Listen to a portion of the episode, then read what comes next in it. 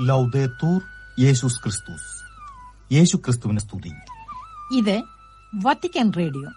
എല്ലാ ശ്രോതാക്കൾക്കും സ്വാഗതം.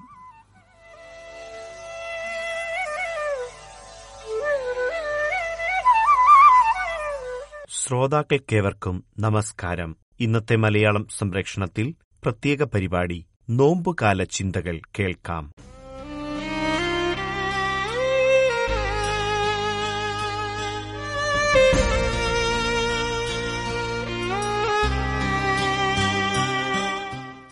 വിശുദ്ധ കുരിശിന്റെ വഴിയുടെ ഉത്ഭവത്തെയും ഒന്നാം സ്ഥലത്തെയും പറ്റിയുള്ള ധ്യാനാത്മകമായ ചിന്തകളാണ് ഇന്നത്തെ സംപ്രേഷണത്തിൽ നാം കേൾക്കുന്നത്.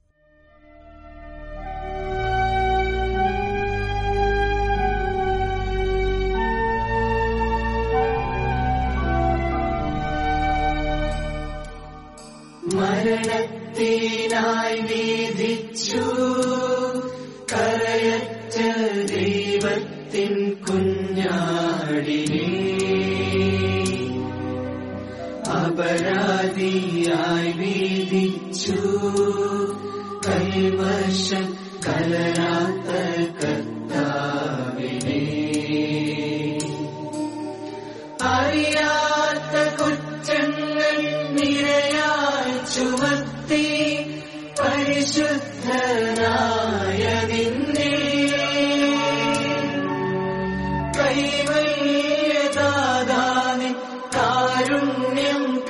കൈക്കൊണ്ടു കഥനത്തിലാഴ്ത്തി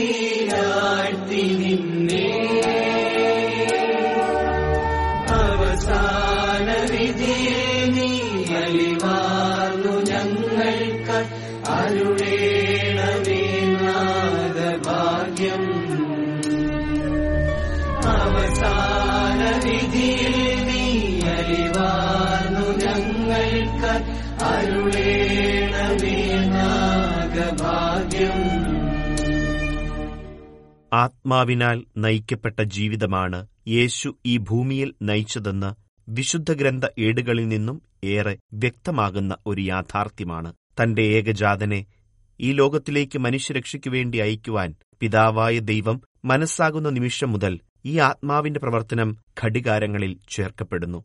യേശു തന്റെ പരസ്യജീവിതം ആരംഭിക്കുന്ന നിമിഷത്തിലും പരിശുദ്ധാത്മാവിനാൽ നയിക്കപ്പെട്ടുകൊണ്ടാണ് മരുഭൂമിയിലേക്ക് യാത്രയാവുക. ആത്മാവിനാൽ നയിക്കപ്പെടുന്ന ഈ യാത്ര തുടർന്ന് ജീവിതത്തിലുടനീളവും കാൽവരി യാത്രയിലും നമുക്ക് അനുഭവ വേദ്യമാകുന്നുണ്ട് കാൽവരി യാത്ര എന്നത് സമയത്തിന്റെ മൂന്ന് ഘട്ടങ്ങളുടെ സമന്വയം ഒരു ലക്ഷ്യപ്രാപ്തിക്കായി പ്രജാപതിയാഗത്തിലേക്കുള്ള കടന്നുപോകലാകയാൽ മാനുഷികപരമായി പറഞ്ഞറിയിക്കാനാവാത്ത കഠിനവും വേദനാജനകവുമായ ഒന്നാണ്.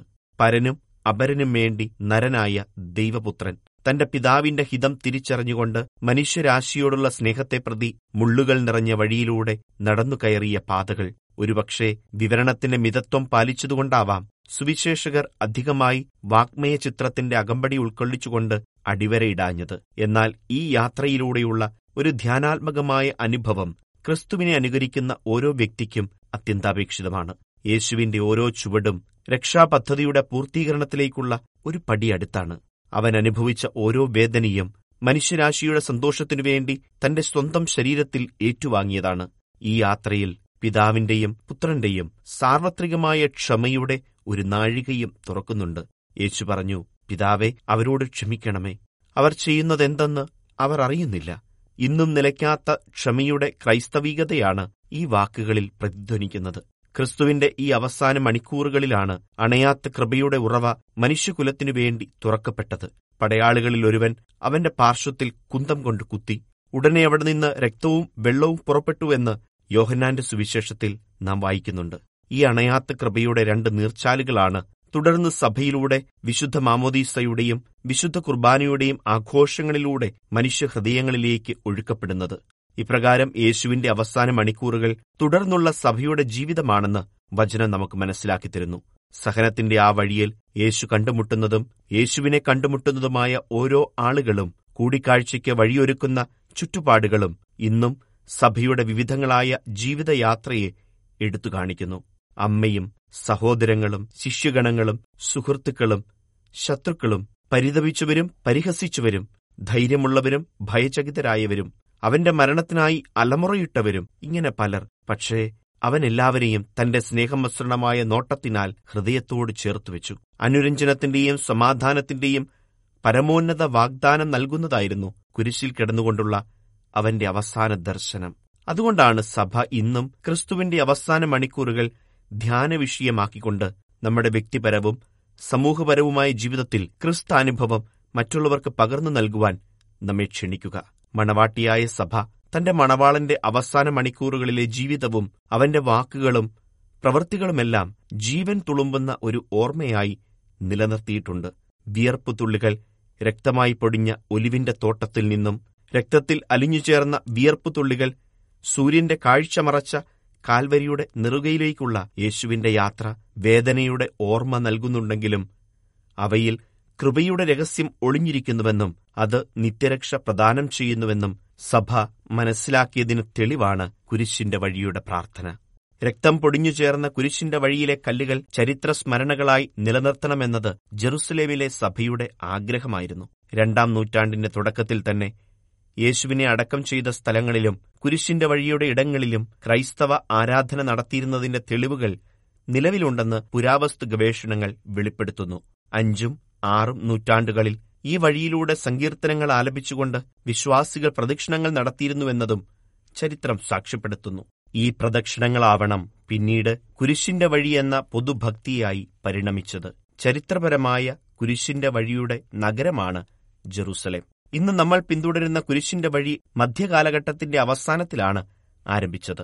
വിശുദ്ധ ബെർണാർഡ് പുണ്യവാന്റെയും വിശുദ്ധ ഫ്രാൻസിസ് അസീസിയുടെയും വിശുദ്ധ ബൊനവെഞ്ചറിന്റെയും സ്നേഹനിർഭരവും ധ്യാനാത്മകവുമായ ചിന്തകളാണ് കുരിശിന്റെ വഴിയുടെ തുടക്കം കുറിച്ചത്. പന്ത്രണ്ടാം നൂറ്റാണ്ട് മുതൽ വിശുദ്ധ നാട് തിരികെ നേടുവാൻ നടത്തിയ കുരിശ് യുദ്ധങ്ങളുടെ ആവേശം കുരിശിന്റെ വഴിയുടെ ഭക്തി വിശ്വാസികളിലേക്ക് എത്തിക്കുകയും തുടർന്ന് പതിമൂന്നാം നൂറ്റാണ്ടിന്റെ അവസാനത്തിൽ കാൽവരിയിലേക്കുള്ള വഴിയിൽ കുരിശിന്റെ വഴിയുടെ വിവിധ സ്ഥലങ്ങൾ രേഖപ്പെടുത്തുകയും ചെയ്തു. ഈ ഭക്തി തുടർന്ന് ജർമ്മനി നെതർലാൻഡ് തുടങ്ങിയ രാജ്യങ്ങളിലേക്ക് പ്രചരിപ്പിക്കപ്പെടുകയും ചെയ്തു. കുരിശിന്റെ വഴിയിലെ വിവിധ സ്ഥലങ്ങൾ ഓരോ ഇടങ്ങളിലും വ്യത്യസ്തമായ ധ്യാനചിന്തകൾ കൊണ്ടാണ് ചിത്രീകരിച്ചിരിക്കുന്നത്. പതിനേഴാം നൂറ്റാണ്ടിന്റെ ആദ്യ പകുതിയിൽ സ്പെയിനിലെ ഫ്രാൻസിസ്കൻ സമൂഹങ്ങളിൽ ഇന്ന് നമ്മുടെ നാട്ടിൽ പ്രചാരത്തിലുള്ളതുപോലെ പതിനാല് സ്ഥലങ്ങളും ഉൾക്കൊള്ളിച്ചുകൊണ്ട് പ്രാർത്ഥനകൾ നടത്തിയിരുന്നുവെന്നതും ചരിത്രം പറയുന്നു. തുടർന്ന് ഈ പാരമ്പര്യം ഇന്നത്തെ യൂറോപ്പിന്റെ പല ഭാഗങ്ങളിലേക്കും വ്യാപിക്കുകയും ചെയ്തു. യേശുവിന്റെ കുരിശിന്റെ വഴിയെപ്പറ്റി ധ്യാനിക്കുമ്പോൾ റോമിലെ കൊളോസിയവും ദുഃഖവെള്ളിയാഴ്ച പരിശുദ്ധ പിതാവിന്റെ കാർമ്മികത്വത്തിൽ നടക്കുന്ന കുരിശിന്റെ വഴിയുമൊക്കെ നമ്മുടെ മനസ്സിലേക്ക് ഓടിയെത്തും. ആയിരത്തി തൊള്ളായിരത്തി തൊണ്ണൂറ്റിയൊന്നിലാണ് പരിശുദ്ധ പിതാവ് ജോൺ ബോൾ രണ്ടാമൻ പാപ്പ ആദ്യമായി കൊളോസിയത്തിൽ കുരിശിന്റെ വഴി പ്രാർത്ഥന ആരംഭിച്ചത്. പതിനായിരക്കണക്കിന് ആളുകളാണ് ദുഃഖവെള്ളിയാഴ്ച പാപ്പയോടൊപ്പം യേശുവിന്റെ സഹന നിമിഷങ്ങൾ ധ്യാനിക്കുവാനായി കൊളോസിയത്തിന്റെ പരിസരങ്ങളിൽ എത്തിച്ചേരുന്നതെന്നും നമ്മുടെ നാട്ടിൽ പ്രചാരത്തിലുള്ള കുരിശിന്റെ വഴിയിലെ സ്ഥലങ്ങളുടെ ധ്യാനാത്മകമായ ചിന്തകൾക്ക് മുന്നോടിയായി പറഞ്ഞുകൊള്ളട്ടെ. കുരിശിന്റെ വഴി പ്രാർത്ഥനയിലെ ആദ്യ സ്ഥലം അടയാളപ്പെടുത്തുന്നത് യേശുവിനെ മരണത്തിന് വിധിക്കുന്നതാണ്. കുരിശിന്റെ വഴി പ്രാർത്ഥനയിൽ യേശുവിന്റെ കാൽവരി യാത്രയുടെ ധ്യാന ചിന്തകൾ മരണത്തിനുള്ള വിധിവാചകം ഉച്ചരിക്കുന്നതിലൂടെയാണ് ആരംഭിക്കുക. വിശുദ്ധ മത്തായിയുടെ സുവിശേഷം ഇരുപത്തിയേഴാം അധ്യായത്തിൽ പ്രതിപാദിക്കുന്ന യേശുവിന്റെ മരണ വിധിവാചകത്തിന്റെ അടിസ്ഥാനത്തിലാണ് കുരിശിന്റെ വഴിയുടെ ഈ ചിന്തകൾ ചിട്ടപ്പെടുത്തിയിരിക്കുന്നത്. യേശു ദേശാധിപതിയുടെ മുൻപിൽ നിന്നു. ദേശാധിപതി ചോദിച്ചു നീ യഹൂദന്മാരുടെ രാജാവാണോ? യേശു പറഞ്ഞു നീ തന്നെ പറയുന്നുവല്ലോ. പ്രധാന പുരോഹിതന്മാരും പ്രമാണികളും അവന്റെ മേൽ കുറ്റം ആരോപിച്ചപ്പോൾ അവൻ ഒരു മറുപടിയും പറഞ്ഞില്ല. പീലാത്തോസ് വീണ്ടും ചോദിച്ചു അവർ എന്തെല്ലാം കാര്യങ്ങൾ നിനക്കെതിരെ സാക്ഷ്യപ്പെടുത്തുന്നു എന്നു നീ കേൾക്കുന്നില്ലേ? എന്നാൽ അവൻ ഒരു ആരോപണത്തിന് പോലും മറുപടി പറഞ്ഞില്ല. തന്നിമിത്തം ദേശാധിപതി അത്യധികം ആശ്ചര്യപ്പെട്ടു. പീലാത്തോസ് ജനങ്ങളോട് ചോദിച്ചു അപ്പോൾ ക്രിസ്തു എന്ന് വിളിക്കപ്പെടുന്ന യേശുവിനെ ഞാൻ എന്തു ചെയ്യണം? എല്ലാവരും പറഞ്ഞു അവനെ ക്രൂശിക്കുക. അവൻ അവരോട് ചോദിച്ചു അവൻ എന്ത് തിന്മയാണ് ചെയ്തത്? അപ്പോൾ അവർ കൂടുതൽ ഉച്ചത്തിൽ വിളിച്ചു പറഞ്ഞു അവനെ ക്രൂശിക്കുക. ബഹളം വർദ്ധിക്കുന്നതല്ലാതെ പ്രയോജനമൊന്നും ഉണ്ടാവുന്നില്ലെന്ന് മനസ്സിലാക്കിയ പീലാത്തോസ് വെള്ളമെടുത്ത് ജനങ്ങളുടെ മുൻപിൽ വെച്ച് കൈ കഴുകിക്കൊണ്ട് പറഞ്ഞു ഈ നീതിമാന്റെ രക്തത്തിൽ എനിക്ക് പങ്കില്ല. അത് നിങ്ങളുടെ കാര്യമാണ്. അപ്പോൾ ജനം മുഴുവൻ മറുപടി പറഞ്ഞു അവന്റെ രക്തം ഞങ്ങളുടെ മേലും ഞങ്ങളുടെ സന്തതികളുടെ മേലും ആയിക്കൊള്ളട്ടെ. അപ്പോൾ അവൻ ബറാബാസിനെ അവർക്ക് വിട്ടുകൊടുക്കുകയും യേശുവിനെ ചമ്മട്ടുകൊണ്ടടുപ്പിച്ച് ക്രൂശിക്കുവാൻ ഏൽപ്പിച്ചു കൊടുക്കുകയും ചെയ്തു. പീലാത്തോസിന്റെ ചോദ്യങ്ങൾക്കു നടുവിലും ജനങ്ങളുടെ ആക്രോശങ്ങൾക്ക് നടുവിലും നിശബ്ദനായി നിൽക്കുന്ന യേശുവാണ് ആദ്യത്തെ സ്ഥലത്ത് നമ്മുടെ ധ്യാനത്തിന് വിഷയീഭവിക്കുക. യേശു എന്തുകൊണ്ടാണ് ഒന്നും മിണ്ടാതിരുന്നത്? താൻ ആരാണെന്ന് എന്തുകൊണ്ടാണ് യേശു വെളിപ്പെടുത്താതിരുന്നത്? ജനക്കൂട്ടത്തിന്റെ ആക്രോശങ്ങൾക്കും അധികാരികളുടെ കുറ്റപ്പെടുത്തലുകൾക്കും എന്തുകൊണ്ടാണ് തന്നെ തന്നെ യേശു ന്യായീകരിക്കാതിരുന്നത്? മറിച്ച് വചനം പറയുന്നത് അവന്റെ നിശബ്ദതയെപ്പറ്റിയാണ്. യേശുവിന്റെ നിശബ്ദത അതിൽ തന്നെ പ്രകമ്പനം കൊള്ളുന്ന ഒരു നിശബ്ദതയല്ല. കാരണം പീലാത്തോസിന്റെ മുൻപിൽ നിൽക്കുന്ന ക്രിസ്തുവിന്റെ മൗനം പ്രവാചകത്വത്തിന്റെ മറ്റൊരു മാനമാണ്. യേശുവിനു വേണ്ടി വിധിവാചക വേളയിൽ സംസാരിക്കുന്നത് മറ്റുള്ളവരാണ്. തന്റെ പരസ്യ ജീവിതകാലത്ത് തന്റെ സ്നേഹം ഏറ്റുവാങ്ങിയ ഓരോരുത്തരുമാണ് യേശുവിനു വേണ്ടി സംസാരിക്കുന്നത്. ആർദ്രതയുടെ സ്പർശനത്താൽ സുഖപ്പെട്ട സമൂഹം ഭ്രഷ്ട് കൽപ്പിച്ചിരുന്ന കുഷ്ഠരോഗികൾ അന്ധകാരത്തിന്റെ ലോകത്തു നിന്നും വെളിച്ചത്തിന്റെ ലോകത്തിലേക്ക് കൈപിടിച്ചു നടത്തിയ അന്ധരായ ആളുകൾ പാപത്തിന്റെ ഭാണ്ഡക്കെട്ടുകൾക്ക് കണ്ണീരിന്റെ മാനസാന്തരം ചാലിച്ച് നന്മ ഏറ്റെടുത്തവർ. അഞ്ചപ്പവും രണ്ടു മീനും ആശീർവാദത്തിന്റെ നിറവിൽ അന്നമൂട്ടിയ ജനസഞ്ചയം. ഇങ്ങനെ പീലാത്തോസിന് മുൻപിൽ നിശബ്ദതയ്ക്ക് വഴികൊടുത്ത യേശുവിനു വേണ്ടി സംസാരിച്ചവർ പലരാണ്.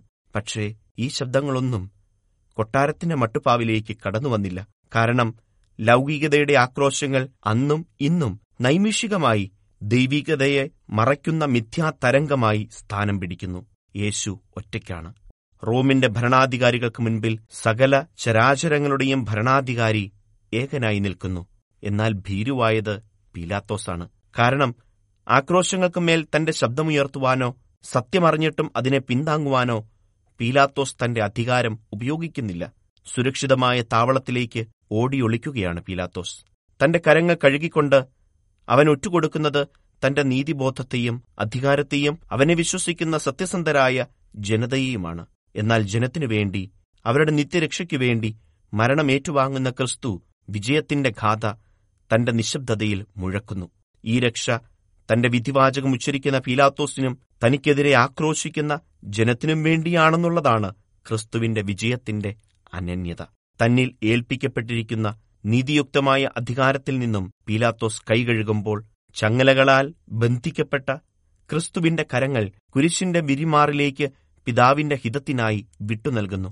പരനും അപരനും വേണ്ടി സ്നേഹത്തിന്റെ ബലിയാകുവാൻ മരണത്തിന് വിധിക്കപ്പെടുന്ന യേശുവിന്റെ പാടുകളാണ് ഒന്നാം സ്ഥലത്ത് നാം ധ്യാനിക്കുക.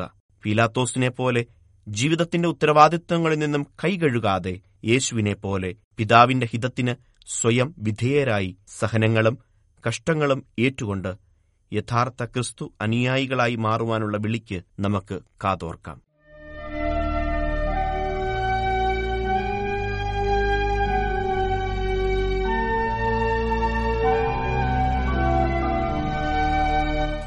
കുരിശിന്റെ വഴി പ്രാർത്ഥനയുടെ പ്രാരംഭത്തെയും ഒന്നാം സ്ഥലത്തെയും പറ്റി ഫാദർ ജിനു ജേക്കബ് പങ്കുവച്ച ധ്യാന ചിന്തകളാണ് നാം ഇതുവരെ ശ്രവിച്ചത്. അടുത്തതായി ഒരു ഗാനം കേൾക്കാം. ബേബി ജോൺ കലയന്താനിയുടെ വരികൾക്ക് പീറ്റർ ചേരാനല്ലൂർ സംഗീതം നൽകിയ ഗാനം ആലാപനം കെസ്റ്റർ. മുടിയണിഞ്ഞു കൊണ്ടീശു എൻ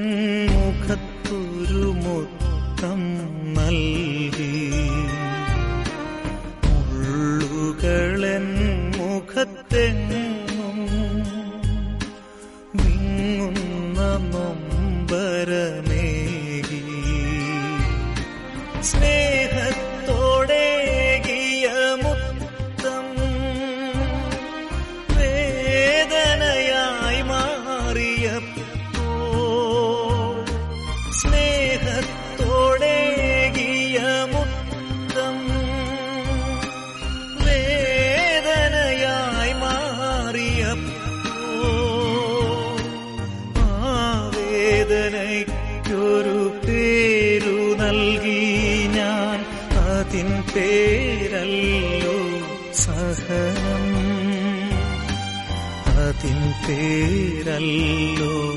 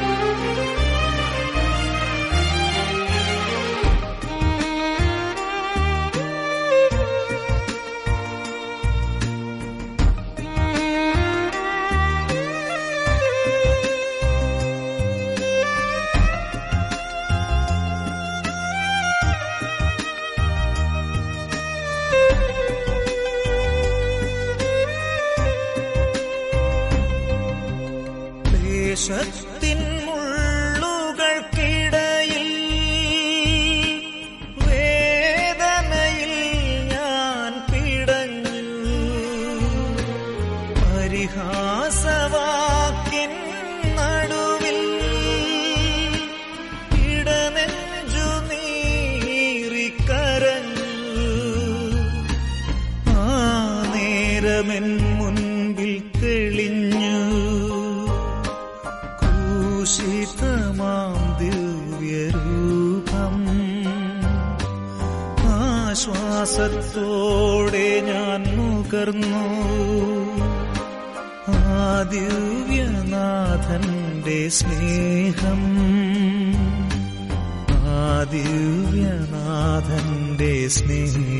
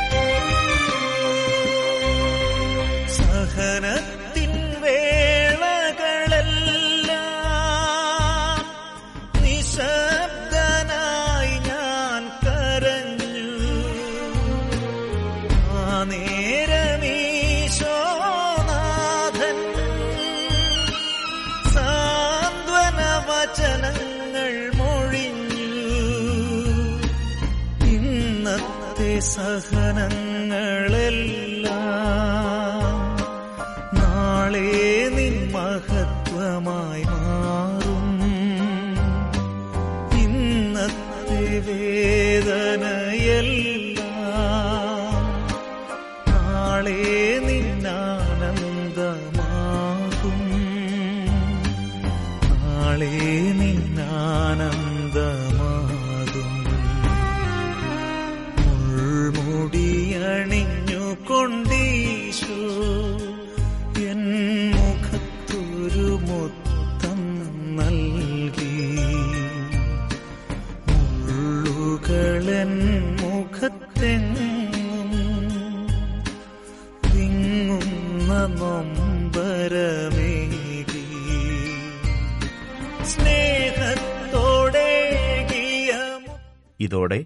ഇന്നത്തെ മലയാളത്തിലുള്ള സംപ്രേക്ഷണം അവസാനിക്കുന്നു. ശ്രോതാക്കൾക്കേവർക്കും നന്ദി നമസ്കാരം.